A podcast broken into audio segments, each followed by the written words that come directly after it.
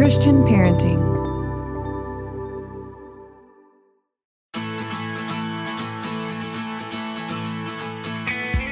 Welcome to Parenting Today's Teens, a daily podcast that provides stories, insights, and wisdom to help you, as a parent, gain a deeper relationship with your teen.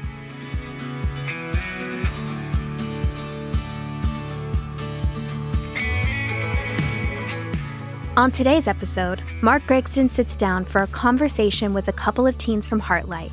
Heartlight is a residential counseling center started by Mark and his wife Jan that creates an arena of change for both teens and parents. Let's hear from a couple of Heartlight's teens today.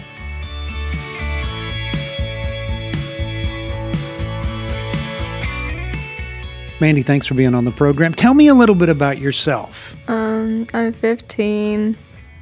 I love the country. Like, Love the country like the US of A or no, I love like being in the country, like living setting. in the country. Why is that?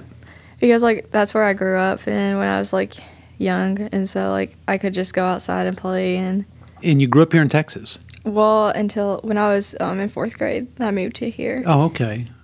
And where'd you come from? Arkansas. Oh, wow. Well, welcome to God's country down in Texas. No, I'm joking a little bit, but but tell me a little bit. I mean, when did things change for you at home? I mean, it, it things were going well, but then something turned. When did that start to happen? To be honest, by the time I moved to Texas, Yeah. So like in 4th or 5th grade? yeah, it got really bad when I got to middle school. Like what? Like when you say it got really bad, what was bad? it was just like my family, like me and my parents' relationships weren't the best. Like it really got bad in seventh grade because like I was doing stuff that I wasn't supposed to be doing, like dangerous stuff, and like I ran from my home. In And- 7th grade? Yes. sir. And where did where does somebody in 7th grade run to? well, I was like I was planning on not coming back, but I was just running around my neighborhood, and um, my parents like saw me running, and so that's when they figured that like I had left. But I was just like around my neighborhood, like Doing what? I stayed at one of my friends' house for a little bit, and then like I um ran to this person's house, and that's when like they convinced me to like go back home and like call um the police, and like they brought me back to my home, and it was like. Hmm. really hard. Okay, I, I mean, and, and so what was the hardness of of being at home? Why was it so hard to be at home? It was just like I th- because I didn't know how to communicate with my parents, and like my parents didn't. I don't think they like knew how to communicate with me, and so it was just like I just felt like miserable at home, Yeah. and I mean, were they bad people? I mean, I mean, you love your parents, don't you? yes, And they love you. Mm. So what what was the what was the rub that caused all that? When you look back on it now, what was it that was kind of causing it to spin out of control a little bit? Well, in the summer of seventh grade, I did. Um, I started sexting people that I didn't know, and um, my sister caught me, Yeah. and she told my parents, and that's when like it got really rough. yeah. And so after that, I was like, I'm done with like in seventh grade. And it was it because they were holding you to a standard to not do that? Yeah, like my parents, they're like very Christian. They're like, Yeah, yeah. and like looking at it now, like I know that the reason they do those things is because like they wanted me to keep me safe. Yeah. And but in my mind, I was like, they're just doing this because they want me want me to have fun. Um, Yeah. like they don't like me, all that. And um, so I was like, I knew I wasn't supposed to do it, but I still did it because Okay. I was like, I, I mean, and that's kind of an interesting perspective. I mean, cause, because I, I would say that most of the people that are listening to what we're talking about have standards and they, but I don't know of one man, whether they're Christian or not, would want their daughter sexting pictures of themselves to somebody else. And so your parents, I mean, that's it's kind of a normal thing. But why do you think that you interpreted that as they don't like me and they don't want me to have fun? And I mean, why would you interpret it that way? I think it like has to do with me being adopted when I was like younger because like I've always thought like I wasn't wanted, like no one liked me and all that Hmm. because like my birth mom didn't want me, so why would anyone else want me? and I saw all these other kids like being able to do all this stuff, like not that stuff, but like being able to go out like with their friends and like Yeah, yeah. all that and I wasn't because like my parents didn't trust me to do that stuff. Yeah. And so I saw all my friends getting to do stuff that I wasn't getting to do. So I was like I automatically was like they don't like me, they don't want me to have fun. Yeah. And so getting to do stuff meant that you belonged somewhere or you were a part of something. Yeah. Okay, so when you think about your parents, what they could have done different, I mean, could they have done anything different to change that? Because I mean, I, I doubt that your dad would go, "Oh, it's okay. Here, here, send some more pictures of yourself Yeah. out to people." What could they have done different? I feel like if they could have done one thing different, it was actually sitting down and talking and letting me feel like I can actually talk to them about stuff. Because, like, until like recently, like, I never felt like I could just sit down with them and talk to them hmm. about stuff that was like hard to talk about. Because I always thought, like, well, they were going to automatically get mad at me, they weren't going to listen to me. And so that's why, like, if I w- could go back to being in seventh grade, like, we had hard times, I would rather Yeah. I would want to be able to sit down with them and discuss what had happened and not feel like they're automatically gonna like Yeah. start getting mad at me. Yeah. Well, do you think that's because because you've grown a little bit? I mean, because I mean, you're looking at it now, three years later, as to how you'd like for it to be, but maybe it couldn't be because you weren't weren't able to talk about it. You know what I mean? Because you were you were in the midst of doing stuff, and you were responding like, "They don't like me. They can't stand me. They don't want me to have fun." would you have really been able to talk about it then, or is it something that you've begun to realize now that you wish you would have?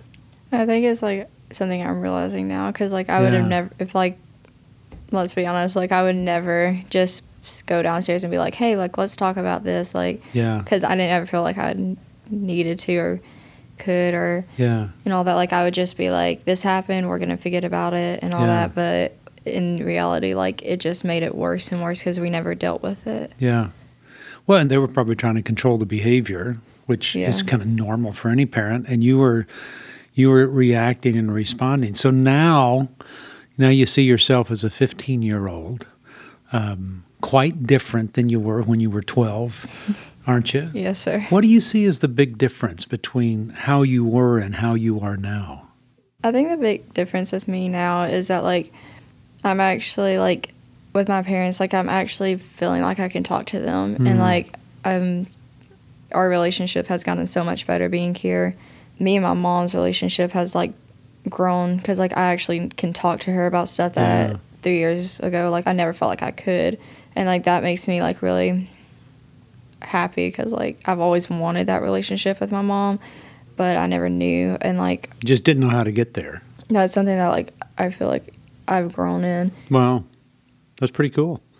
You still deal with the adoption thing? It comes up every now and then, like when something happens, I'm like, well, like it. It's a recurring thought that like since my birth mom didn't want me, why would other people want me? But like here, people at Heartlight, like Melissa, my counselor, she's like always there for me. Like she's makes me know that like I am loved. Like my parents make me feel like I'm loved. Like I know I'm loved. It's just like it's hard to know that like your mom didn't want you. Like she chose drugs over you. Yeah.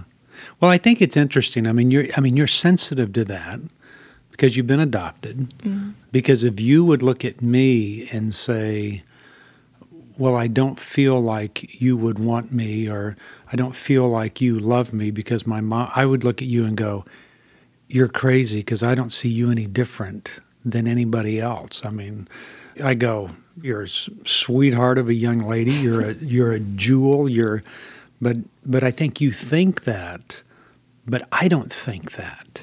Yeah. You see, and so I mean, so that's where you have that control because I think somewhere along the line, you know, I mean, drugs has an amazing way of messing up people's minds, and so somebody who gives you up, you know, they're probably messed up a little bit in their thinking, and and not that everybody that gives up a child is messed up. I'm not saying that, but I mean, if she was, then she's not thinking. Do you think she thinks about you?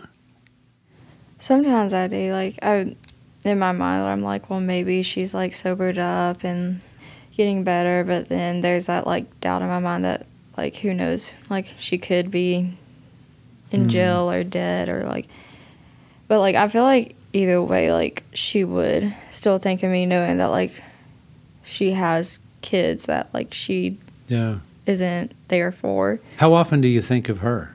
I think of her a lot, but like I never really knew her because I was a baby when I got taken away. But like I think of the ideal of her, Yeah.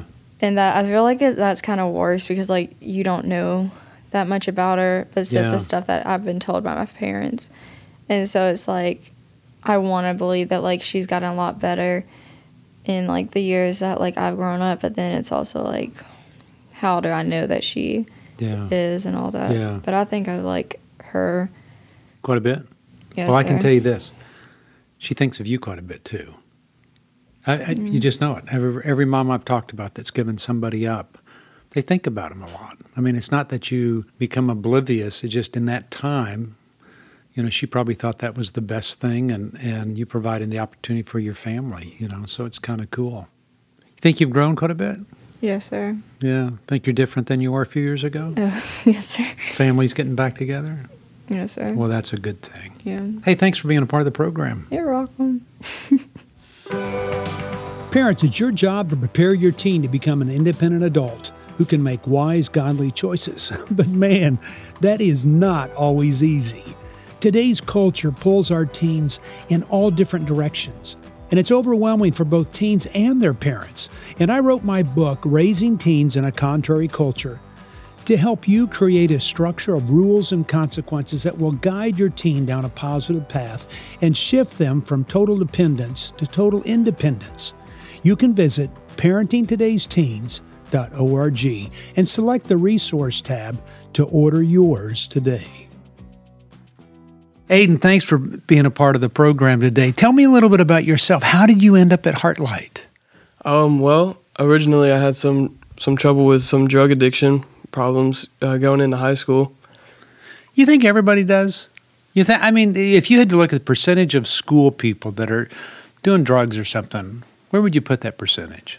Honestly, I think a huge portion of kids these days use marijuana Yeah, just as like recreational. Yeah. You know, but I mean, I guess pills are getting more popular, like prescription pills and everything. Okay, what about where you live? I'm from a small town where there's not much to do, Yeah. and one of the bordering cities is heavy like drugs and everything, where Yeah. you basically drive down the street and buy, you know, cocaine, whatever you want. Yeah. Okay, so when did things start to spin out for you? Originally, I spent most of my school years in like band, like marching band. I Yeah, played yeah, brass instruments, and the kids who I looked up to were my brother's friends. yeah. And so these kids I looked up to were like the best band members also. Yeah, They're yeah, great yeah. musicians. I looked up to these guys. They went on to high school and then I was like the top dog in middle school, but then whenever I went up to high school, I was like the freshman and those other kids who I looked up to before were already into like just marijuana and everything like that. And so Wait a minute. So band doesn't keep you out of everything? no, not at all. No.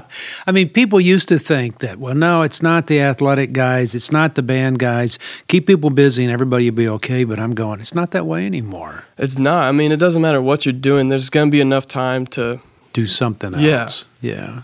it doesn't take much time to go sneak behind this corner and like Yeah. smoke. Yeah. So was it when you got into high school that everything started? Yeah, I would say so because I was about 14 years old and I had never knew realistically what weed was or what I was familiar with like meth because of like how terrifying it is Yeah, and yeah, like everything yeah. like that, but Yeah. just the way like the DARE officer put it was like if you smoke weed, you're this is what your lungs look like. They're pitch black and you're going to Yeah. die or whatever. and Yeah. go to prison. So I had like this really outlandish view of it, but then compared to what other people were telling me, Yeah. like these guys I, I loved and I looked up to, they're like, dude, it's a plant, you know, it's natural. Nothing really happens like that. And so right off the bat, I viewed it as okay because Okay. Do you think you had problems beforehand and then the pot and all that stuff just kind of mask, you know, the real issues? Or did problems start when you started smoking and doing other drugs? I think my whole life I had kind of a problem with low self esteem. I didn't like how I looked really, like my appearance. I was so like small and scrawny. I've gained about 50 pounds since I've been here now, just from working out. I never lifted a weight before I came here, but so I was just small and weird and doing stupid things to fit in. So the drug thing just kind of fit into that, right? Yeah, it was like something where I felt that's where my role was as Yeah. As the kind of outcast of the class was to just smoke and I wanted people to actually view me as oh there's that guy that smokes so much and stuff like Wow. because I had looked up to people in the media these days like rappers I'm Yeah. a big fan of hip hop and so whenever I see people in the media like with like literally tattoos of pot leaves like on their faces then that's like that's my icon who I look up as well so cool so rebellious like I want to be like that Wow. Okay, so when you look back on that, what goes to your mind when you look back on that time when you were thinking all that? Um, now, that's the misconception is that drugs equal respect and fun and stuff like that. Where, Yeah. oh, the more weed you smoke, like the more street cred that is. But in reality, I mean, well, what I struggle with is not necessarily marijuana because I had moved on Yeah. To like K2 or Yeah. like synthetic weed. Yeah. It's pretty powerful stuff. It is, and it's very bad for you. I had like internal damage from it. Just like the inside of my body was basically Wow. just failing me. And I just want people to know that drugs is not just a party that's just fun forever. Like eventually it's going to come back and bite you. You're not going to be able to get up off the couch because you're going to be like so weak and yeah, yeah. destroyed. Okay, so where was your realization where you started going, wait a minute, I can't be doing this? Well, um, I had a lot of experiences and like involvement using what most teens call it is acid, but I guess the legal term would be research chemicals. Yeah. Where it's, I guess, m- closely relatable to like PCP Yeah, yeah. or LSD in some forms. But so I had a lot of experience with that, and it started off as just kind of, it was overwhelming. It takes over your brain, but it's like Yeah. something that I could actually manage at first. So I felt powerful by being able to take these drugs and get away with risky things. But so at first it was a huge rush, like insane amount of just adrenaline and almost joy. It's like an artificial sense of joy. But that started to turn on me. Like the further and further I got into it, it was like the more empty I began to feel yeah, because yeah. I wanted this for myself, but it was like pointless. It was wow. just wow. so it started to really turn on me, and like the hallucinations and everything were just turning evil, and it's like I was my life was a nightmare. Wow. And so what what clicked? Well, one night I had a very like spiritual experience with it, where Oh. it was not the drugs; it was God like reaching out to me and showing Himself to me, and that's what I believe to this day that that was God, and it was like scales coming off my eyes, just like biblical things were actually happening to me. Like my eyes were open, but at this time, I did not have like the strength to Wow. get away from those things.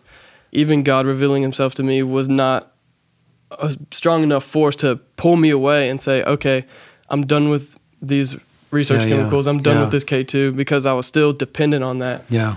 And so that's where I needed to get away physically and come to a different place. And you know, we started doing research and everything. And so, So you say we started doing research. I mean, did you ever sit down and talk with them and say, "Hey, I got a problem"? yes, multiple times. I mean, um, I was not willing to admit I had a problem for years Yeah, because yeah. I didn't think I did. I was like, yeah, I could quit whenever I want. I just don't want to. But yeah, towards the end, whenever I started having like these haunting experiences overnight, you know, just the whole stress of lying to my parents and being in places that I wasn't supposed to be, that would like really enhance the fear that I had Yeah. that was like induced by the drugs. So it was just all these things. You think that'd push you more into drugs to get rid of that fear that you were living in almost a paranoia? It goes both ways, yes, Yeah. because the paranoia was caused by those drugs. Yeah. and that was a thing of like dude i'm never doing this again Wow. i'm so terrified right now never doing this again How many times did you say, I'm not doing this again before you really quit doing it again? Probably more times than i could count because i like end up forgetting those times but yeah. at least three huge times come to mind Yeah. where i was like dude i'm never doing this again i was like on the merge of a heart attack because of how scared i was Wow. and wow. I even got abusive with one of my friends who was like basically babysitting me. Wow. Where while he was asleep, he was I was feeling threatened by a sleeping person. Like I was very paranoid. kind of messed up a little bit. Yeah. Okay, so you come to Heartlight. Was that the answer to everything mystical and magical and spiritual in the world? almost, almost. I mean, really? aside from drug addiction, my second problem is my spirituality Yeah. because coming here, I say I was more of an atheist. Yeah. I went through a big like anti-God phase because I lost a family member of mine. My cousin passed away from leukemia at a young age, Wow. and so that pretty much rocked my world.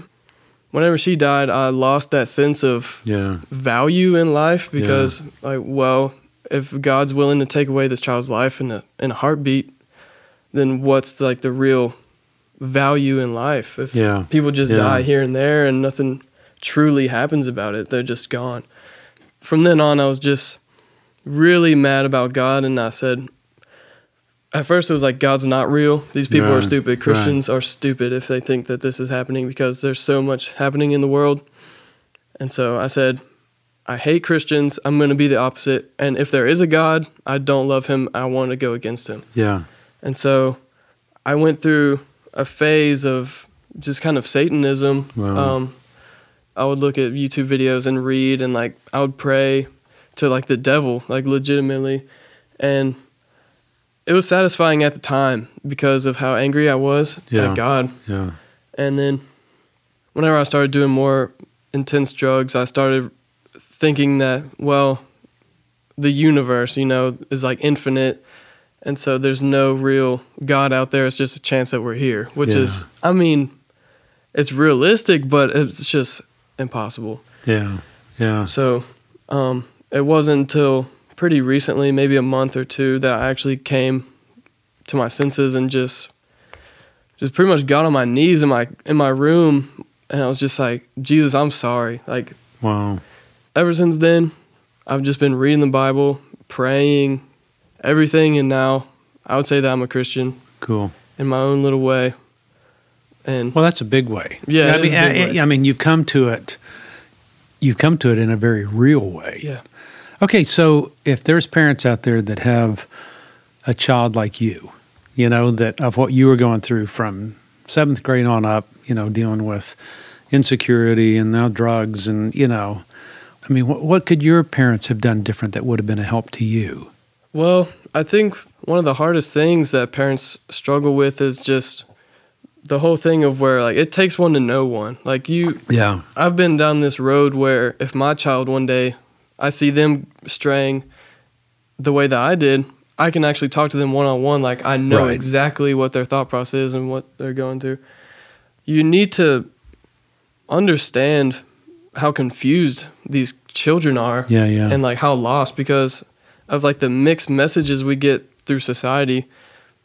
So I would just say take a more talkative approach and Right, understanding right. because what my parents used to do is we're taking your phone for a week. Next time it'll be 2 weeks and I was like so I think um spending more time talking. yeah, and I know that could be hard Yeah. your your kid's going to be mad and they're not going to want to admit that they Yeah, can't stop. Yeah, yeah, I would say don't push religion on your children.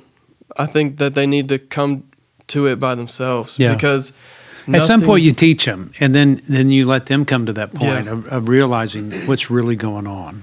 Yeah, I feel like there's nothing that can truly keep you away from going back to drugs than just loving God and Mm-hmm. wanting to please Him. I believe that's the purpose of human existence and like your life is to make God smile and just the way that I you do that is I just love that. Yeah. I mean that's the that's the meaning of life is to please God cuz he made you for his pleasure. Wow. And like if you live for yourself, your own pleasure, then like you're becoming your own god and that's a sin in itself. Wow.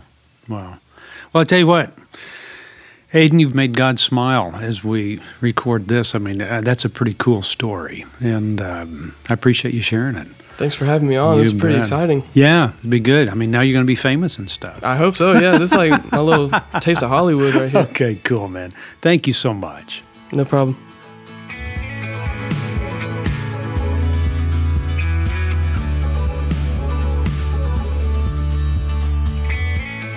Thanks for listening to Parenting Today's Teens.